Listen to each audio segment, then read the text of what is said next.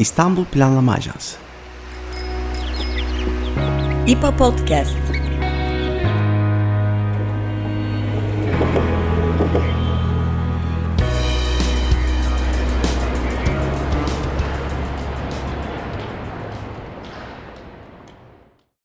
Merhaba, İstanbul Planlama Ajansı tarafından hazırlanan İPA Podcast'a hoş geldiniz. Ben Elif Yıldız Kızılca.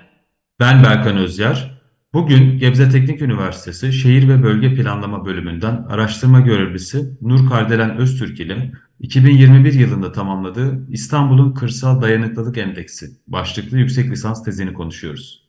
Kardelen Öztürk, bu tezi ile yakın zamanda alanındaki en saygın ödüllerden İlhan Tekeli Yüksek Lisans Tez Ödülünü de kazandı. Kendisiyle tezini, İstanbul'un kırsalını ve araştırmasında öne çıkan bulguları değerlendireceğiz. Hoş geldiniz. Şimdi yakın zamanda araştırmalar artsa da İstanbul kırsalı deyince genel anlamda akla ilk gelen böyle kahvaltı yerleri, hafta sonu gezme rotaları geliyor. Yani e, aslında İstanbul dediğimiz zaman İstanbul pek kırsalla düşünmüyoruz. Bir metropol olarak düşünüyoruz. Siz neden İstanbul kırsalını böyle bir akademik araştırmaya konu etme ihtiyacı hissettiniz? Nasıl bir ihtiyaç bunu doğurdu? Onu merak ediyordum. E, merhaba öncelikle. Şimdi burada beni aslında ilk olarak kırsal alanları çalışmaya iten şey İstanbul üzerinden çıkarıp genel olarak baktığımızda şuydu ki bir şehir plancısı olarak okulda aldığımız eğitimden tutun da işte günlük hayattaki pratiklerimize kadar hep aslında planlamanın kentle ilişkisi üzerinden çalışmaların daha yoğun, daha popüler belki daha fazla olduğunu görüyoruz. Ya bu bir yandan da çok normal çünkü baktığımızda artık dünyadaki nüfusun yaklaşık %80'i kentlerde yaşıyor ve bu gittikçe de artmaya devam ediyor. Ama bir yandan da kırsal alanlara baktığımızda kırsal alanlar aynı zamanda kentin eksikliklerini ya da ihtiyaçlarını tamamlayan bir bütünlük sergiliyorlar. Bu beni aslında ilk olarak kırsal alanları çalışmaya iten noktaydı. Bunun devamında da İstanbul'u seçerken de aslında tam olarak bu söylediğiniz şey de beni biraz İstanbul çalışmaya itti. Çünkü baktığımızda İstanbul ve kırsal alan dediğimizde bu ikisini aynı cümlede kullanmak bile birçok insana garip gelebiliyor ama bu ikisi arasındaki ilişki özellikle İstanbul özelinde çok net bir şekilde de görülebiliyor. Yani şu an İstanbul'da hala Şile'de, Çatalca'da, Dağköy gibi olan tamamen bir kırsal yaşam sürdüren alanlar da var. Ama işte bir yandan da kentin en merkez alanları da var, kentin çeper alanları da var. Birden farklı oluşumun, yerleşimin bir arada görüldüğü yerlerden biriydi İstanbul. E, bu nedenle de İstanbul'u biraz çalışmaya doğru yöneldim. Bir de İstanbul'un bu bahsettiğiniz, tam olarak bahsettiğiniz hafta sonları gidilen işte rekreasyon alanı gibi kullanılan alanları dışında da bir kırsalının olduğunu da ben aslında göstermek istedim test çalışmamda. Çünkü Bunların yanı sıra da işte üretim yapan, orada gelenekselliğini sürdüren bir şekilde doğayla bütünleşerek yaşayan da bir nüfus var. Sayısı az da olsa. Ve bu nüfusun oluşturduğu yerleşimlerin de İstanbul'un özellikle kentiyle doğal kaynakları arasında oluşturduğu bir bariyer de var. Kırsal alanların belki de en büyük işlevlerinden biri de bu. Bulunduğu alandaki doğal kaynakları hem korurken hem kullanırken hem de gerçekten kentle arasına bir bariyer koyarak bunun sürdürülebilirliğinin sağlanmasına sebep oluyorlar. Bu nedenle de İstanbul'u çalıştım diyebilirim. Bu son dediğiniz daha da önemli belki de. Yani İstanbul'un kırsalını gerçekten gazetelerde vesaire sadece işte burayı hiç görmediniz. Burası İstanbul'da falan gibi başlıklarla böyle e, gezme rotaları olarak görebiliyoruz sadece. O ve orada yaşayan nüfus, hem insan olarak hem hayvan olarak hem biyoçeşitlilik olarak orasının sakinlerini gözden çok sık kaçırabiliyoruz. E, araştırmada biraz bu tarafa doğru odaklanıyor sanırım. Dolayısıyla biraz daha test çalışmanıza dair ayrıntılar rica edeceğiz sizden. Analiz yöntemine, sürecin nasıl işlediğine ve endeksin mevcut çalışmalar arasında nereye düştüğüne dair e, bilgi rica ederiz. Tabii ki. Dayanıklılık bu kapsamda baktığımızda güncel bir konu diyebiliriz. 2010'lardan beri aslında var ama dayanıklılık böyle tamamen yoktan var olmuş bir konuda değil. Bir geçmişine baktığımızda dayanıklılık kavramının sürdürülebilirlik üzerinden ilişkisel olarak konunun geliştiğini ve sonrasında ama daha kaps benim gördüğüm kadarıyla en azından daha kapsayıcı ve daha özelleşmiş farklı bir noktaya evrildiğini görüyoruz. E, dayanıklılık dediğimizde de hep as yani böyle ilk dayanıklılık ne dediğinizde insanlara işte afetlere karşı dayanıklılık çok öne çıkan bir kavram. Çünkü en çok yapılan çalışmalar afete karşı dayanıklılık anlamında ama genel literatür tarandığında bunun çok çeşitli kapsamları var. Dayanıklı olmak demek yalnızca afetlere karşı değil, bütün dış etkenlere karşı bir ekonomik kriz de olabilir, bu bir doğal afet de olabilir, bu dışarıdan mesela yeni yapılan bir yol da olabilir, yeni yapılan bir yatırım da olabilir. Bütün etkenlerin aslında o alandaki değişikliklerini, zararlarını minimize etmek ve faydalarını maksimize etmek gibi bir bakış açısıyla ben yorumluyorum. Bu noktada da kırsal dayanıklılık yine Türkiye'de çok benim denk geldiğim bir çalışma konusu değildi. Dünya literatüründe biraz örnekleri vardı. Sonrasında da bunların üzerinden çalışmalarımı ben biraz mecburen de yönlendirilmiş oldum.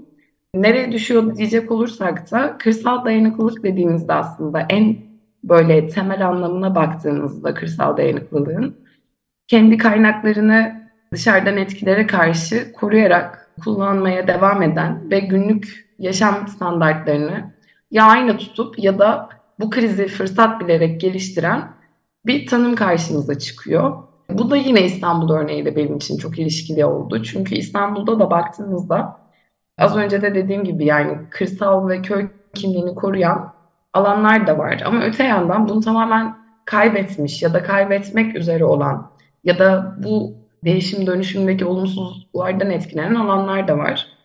Ve bu iki alanı birden gözlemleyebileceğimiz bir habitat sunuyordu İstanbul.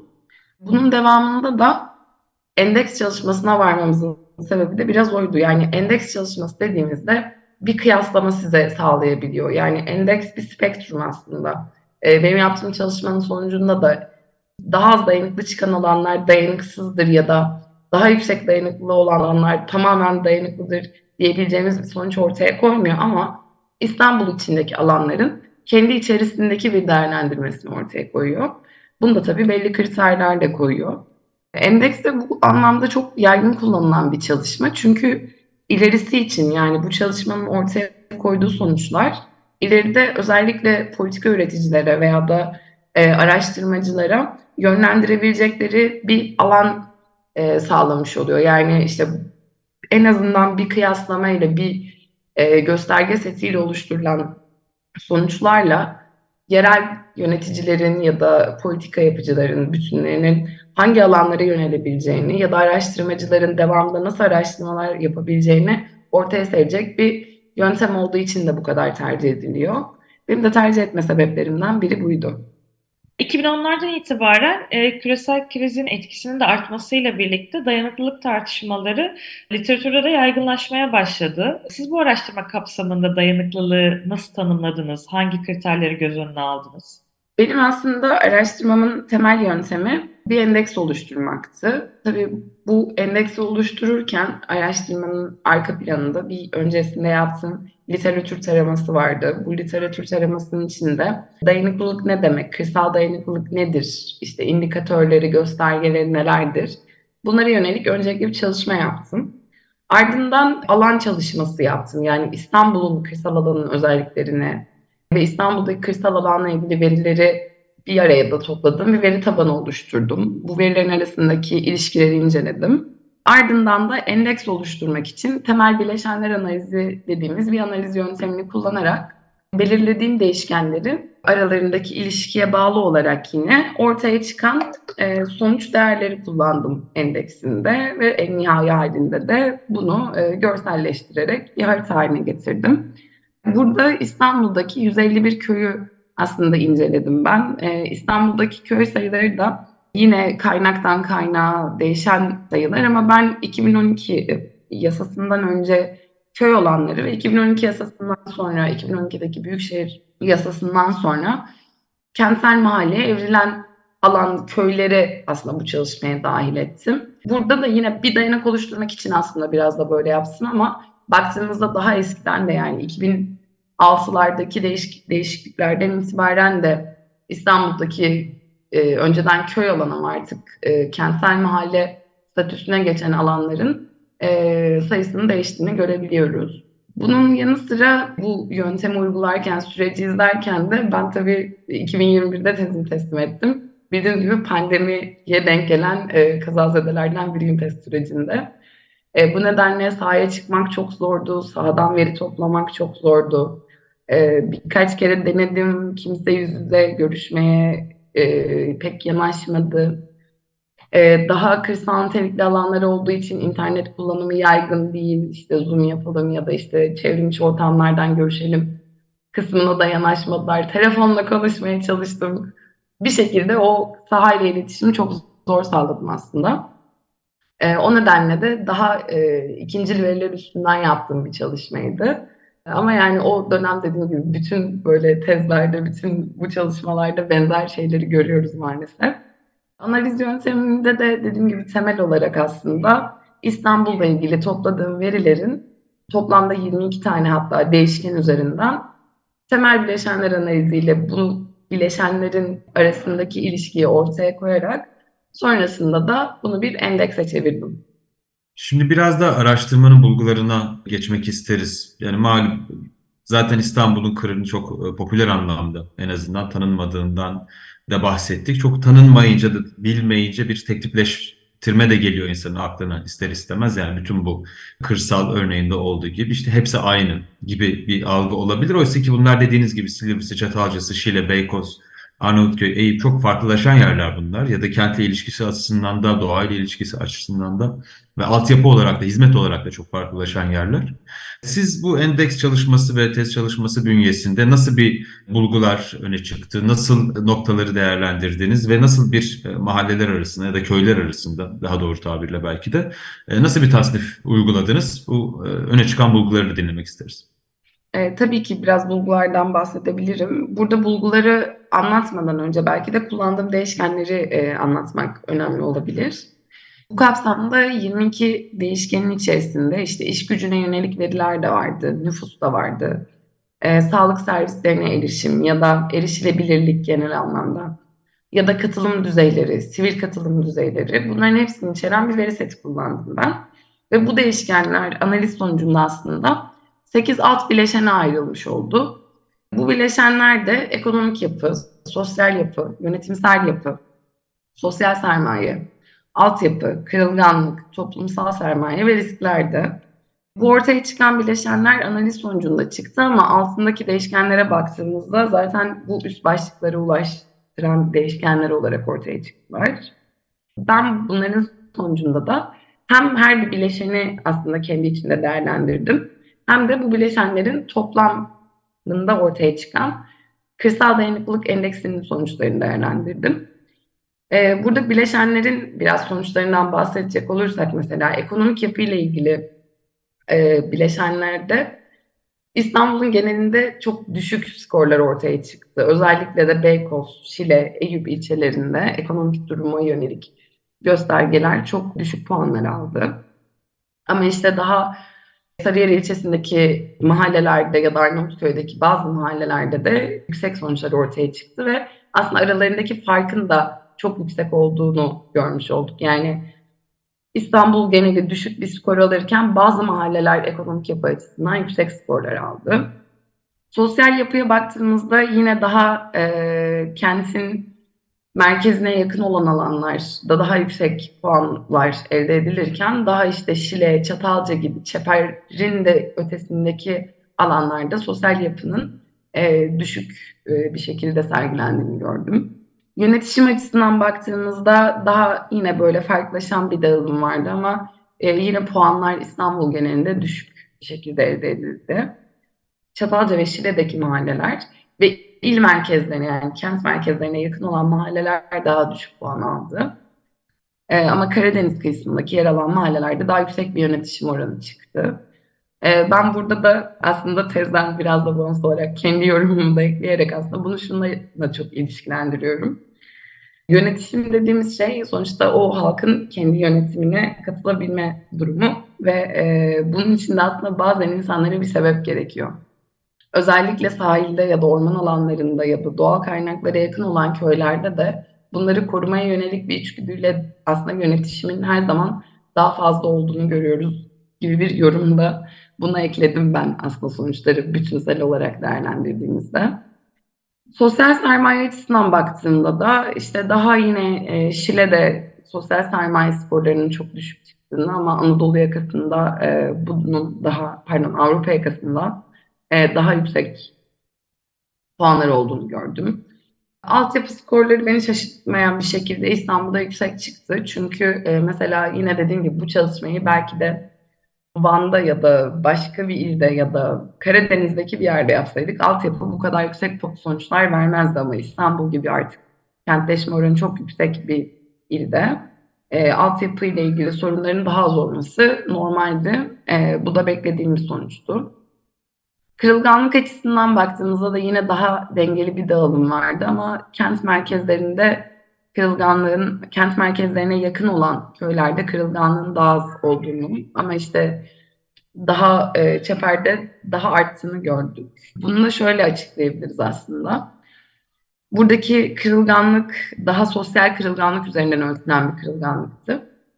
Bu nedenle de sosyal kırılganlığın uzak kırsal alanlarda yüksek çıkmasının sebebi aslında kentin sağlayacağı faydalardan da biraz uzakta kalmak olarak yorumlamıştık. Toplumsal sermaye daha dengeli bir dağılım gözetti. E, riskler açısından baktığımızda e, yine daha e, risklerin de düşük olduğunu gördük. Ama yine daha dengeli bir dağılım vardı. Ve en böyle nihai kırsal dayanıklılık endeksinin genel bütün sonucu sonucuna baktığımızda da çok net bir şekilde şu ortaya çıktı ki kent çeperinde yer alan kırsal mahalleler diğerlerinden daha dayanıklı. Ve mahalleler şehir merkezinden uzaklaştıkça da aslında kırsal dayanıklılıkları azalıyor.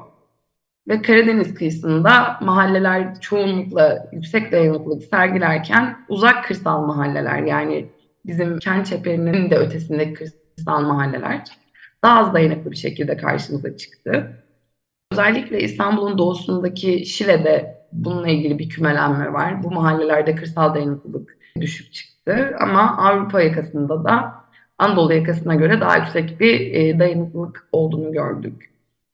Şimdi bu sonuçlar ne demek oluyor diye baktığımızda da aslında bu sonuçlar en temel olarak şunu gösteriyor. Yani burada mesela bunun tecrübemde de çok konuştuk hocalarımla. Yani merkezden uzaklaştıkça neden dayanıklılık azalıyor diye.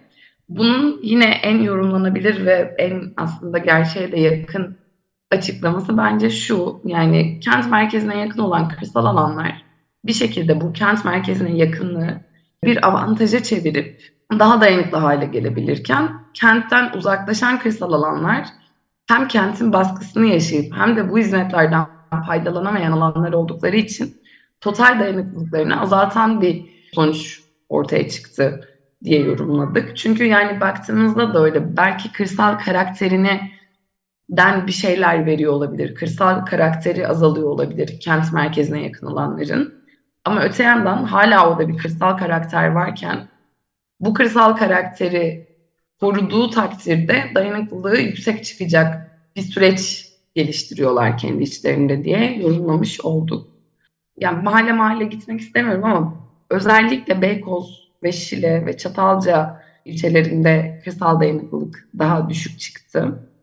Ama tabii bu illerde de özellikle Çatalca ve Şile'de de kırsal mahallelerin sayısının fazla olduğu olması nedeniyle yine tabii ki dayanıklı alanlar da vardı ama dediğim gibi bu mahallelerin aslında kırsal dayanıklılığını nasıl arttırabiliriz diye ileride belki de ilk olarak buradan başlamak gerekir gibi bir sonuç da ortaya çıkmış oldu. İstanbul'un kırsalına dair birçok ilçe ve hatta mahalle hakkında e, çok ayrıntılı bulgular paylaştınız. Şimdi bu bulgulardan hareketle kamuya, akademiye, sivil topluma ve özel sektöre mesela ne gibi projeler ya da politika önerilerinde bulunurdunuz? Burada aslında herkesin yapabileceği çok fazla şey var. Ben yani araştırmalar biraz öyledir yani birbirinin üstüne koyarak gelişir. E, bu da belki de bu alandaki bir ilk yol gösterici bir çalışma gibiydi benim için. Bu kapsamda mesela e, yerel yönetimlerin ve merkezi yönetimlerin yapabileceği şeyler de farklılaşırken uygulayabilecekleri projelerde, geliştirebilecekleri çözüm önerilerinde belki de bu çalışmanın sonucundan faydalanabilirler gibi düşünerek de bu çalışmayı, araştırmayı yürütmüştük biraz. Ya bu ne demek oluyor? Bu şu demek oluyor. Mesela bu çalışmanın sonucunda en temel olarak şu ortaya çıkmış oldu. Bu mahallede dayanıklılık az çünkü nedenleri bunlar.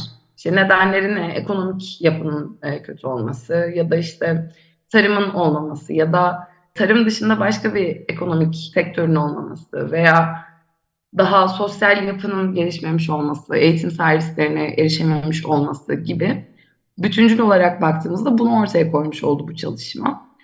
Bu kapsamda da yani yapılacak çok fazla şey var. Yerel yönetimlerin de yapabileceği, merkezi yönetimin de yapabileceği, sivil toplumların da yapabileceği e, aslında çok fazla e, proje var. E, bunlardan mesela ilki yerel yönetimler için özellikle çünkü daha kırsal mahallelerde dirsek teması olan alanlar yerel yönetimler. Bu alanlardaki ekonomik, sosyal ve toplumsal sermayesi düşük olan mahallelerin koşullarını iyileştirmeye yönelik hizmetler sunulabilir. Ee, özellikle buradaki tarımsal üretimi de sürdürebilmek adına e, üretici pazarları ve işte doğrudan e, üreticiden halka erişim sağlanabilecek pazarlar kurulabilir yerel yönetimlerin desteğiyle. Yerel yönetimler ki sağlıyorlar. Su ve tohum e, destekleri sağlayabilir. Yani su dediğim tabii suda indirim yöntemine gidebilir. Tohum destekleri sağlanabilir. Yine buradaki tarımsal üretimi teşvik etmek için daha tarımı nasıl verimli hale getirebiliriz yönelik eğitimler verilebilir. Bunun yanı sıra bu alanlarda eksik olan spor tesisleri, kültürel tesisler gibi toplumsal hizmetlerin artması sağlanabilir ve daha iyi bir altyapı hizmeti hala sağlanabilir. Her ne kadar İstanbul'da da olsak altyapı Türkiye'nin geneline göre daha gelişmiş de olsa İstanbul'da da altyapısı çok sorunlu mahalleler hem kent içinde hem de e, kırsal alanlarda bulunuyor. Bu altyapı hizmetleri iyileştirilebilir. Ulaşım seçenekleri arttırılabilir çünkü e, bu kırsal mahallelerin büyük bir çoğunluğuna sadece bir dolmuş ya da bir otobüsle ulaşım sağlanıyor ve kentten uzak olanlar bu anlamda özellikle baktığınızda dediğim gibi mesela Şile'deki 100 nüfuslu, 200 nüfuslu köyler var. Bu insanların ilaç almak için ya da işte gündelik alışveriş ihtiyaçlarını gidermek için ya da sosyalleşmek için gidecekleri kent merkezlerine gitmeleri için seçenekleri arttırılabilir. Ama hepsinden de önemlisi bence yerel yönetimlerin imar planlarında kırsal özellikleri dikkate alan, kırsal dayanıklılığı artık bir olgu olarak kabul edip bu olguyu da belki o imar planına yansıtan planlar yapması olabilir. Çünkü yine İstanbul'daki kırsal alanların en büyük sorunlarından biri e, burada yaşanan imar problemleri. Özellikle 2B arazileriyle yaşanan problemler. 2B arazileri dışında havza koruma sınırında kalan köylerin yaşadığı imar problemleri. Problemlerin çözümleriyle bile e, o alandaki ekonomik canlılık ve o alandaki korumaya yönelik kararlar e, çok fazlasıyla geliştirilebilir. Merkezi yönetim açısından da öncelikle, ilk öncelikle gerçekten 6360 sayılı kanunun dezavantajları giderilebilir. Yani e, tabii ki her değişiklik gibi bu kanunun da avantajları ve dezavantajları vardı. E, belki de bunun işte kırsal karakteri azaltan ve kırsal alandaki köylülerin özellikle tarımsal üretimi ve hayvancılık faaliyetlerini zorlaştıran yasada yer alan maddeler tekrar değerlendirilebilir ki bunu da aslında şu anda değerlendiriliyor. E, kırsal nitelikli mahalle kavramı ortaya çıktı ve e, yasalara da e, yönetmeliklere, yönetmeliklerde de yer buldu. Belki bu kırsal nitelikli mahalle tanımının altındaki değişiklikler bir daha gözden geçirilerek özellikle İstanbul gibi büyükşehir belediyesi olup ama hala kırsal alana sahip olan alanlarda bu kırsallığın sürdürülmesine ve daha iyi hale getirilmesine, daha dayanıklı, daha sürdürülebilir hale getirilmesine yönelik kırsal değişiklikler yapılabilir. Yönetimde genel olarak aşağıdan yukarıya bir yaklaşım sergilenebilir merkezi yönetim açısından. Çünkü merkezi yönetimin İstanbul'un bir işte 500 haneli köyündeki kararlara erişebilmesi çok zor. Ee, bunun için de oradaki daha köyün ilk muhtarından başlayarak, ilk STK'sından başlayarak yukarı doğru giden bir yönetişim mekanizmasıyla aslında yönetilmeleri merkezi yönetiminde kararlarının daha doğru olmasına neden olacaktır. Yine yerel belediyelerin yapabileceği gibi belki daha kapsamlı haliyle okul, hastane ya da sağlık hizmetleri, sosyal hizmetler gibi hizmetler artırılabilir. Ve özellikle yine büyük şehirlerde kırsal alanlar için farklı bir sosyal destek sistemi geliştirilebilir. Çünkü büyük şehirlerde yine bu kırsal alanların yaşadığı baskının da ortaya çıkardığı kentte Yani bu kadar büyük bir kentin içinde işte harcamaların daha yüksek olduğu, giderlerin daha yüksek, kira giderlerinin daha yüksek olduğu bir kentte belki de kırsalda yaşamayı sürdürebilmek için buna yönelik sosyal destekler geliştirilebilir diye düşünüyorum. Öncelikle çok teşekkür ederiz. Çok ayrıntılı bir anlatımdı. Evet, bu bölümde Nur Kardelen Öztürk ile İstanbul Teknik Üniversitesi Şehir ve Bölge Planlama bölümünde tamamladığı yüksek lisans tezi kapsamında İstanbul'un kırsalını, İstanbul'un kırsalını çalışma nedenlerini, dayanıklılık tartışmalarını, tez çalışmasının araştırma süreçlerini ve bu tezin sonucunda oluşan kırsal dayanıklılık endeksine bağlı olarak da aslında geliştirilebilecek politikaları ve eylemleri konuştuk. İlgilisi için bence oldukça bilgilendirici ve güzel bir sohbetti. Çok teşekkür ederiz. Ağzınıza sağlık. Ben de çok teşekkür ederim. Sizlerle bu şekilde konuşabilmek, tezimi anlatabilmek benim için de çok mutluluk verici. Çok teşekkür ederim. Bir sonraki bölümde görüşmek üzere. Görüşmek üzere. Görüşmek üzere. İstanbul Planlama Ajansı Podcast.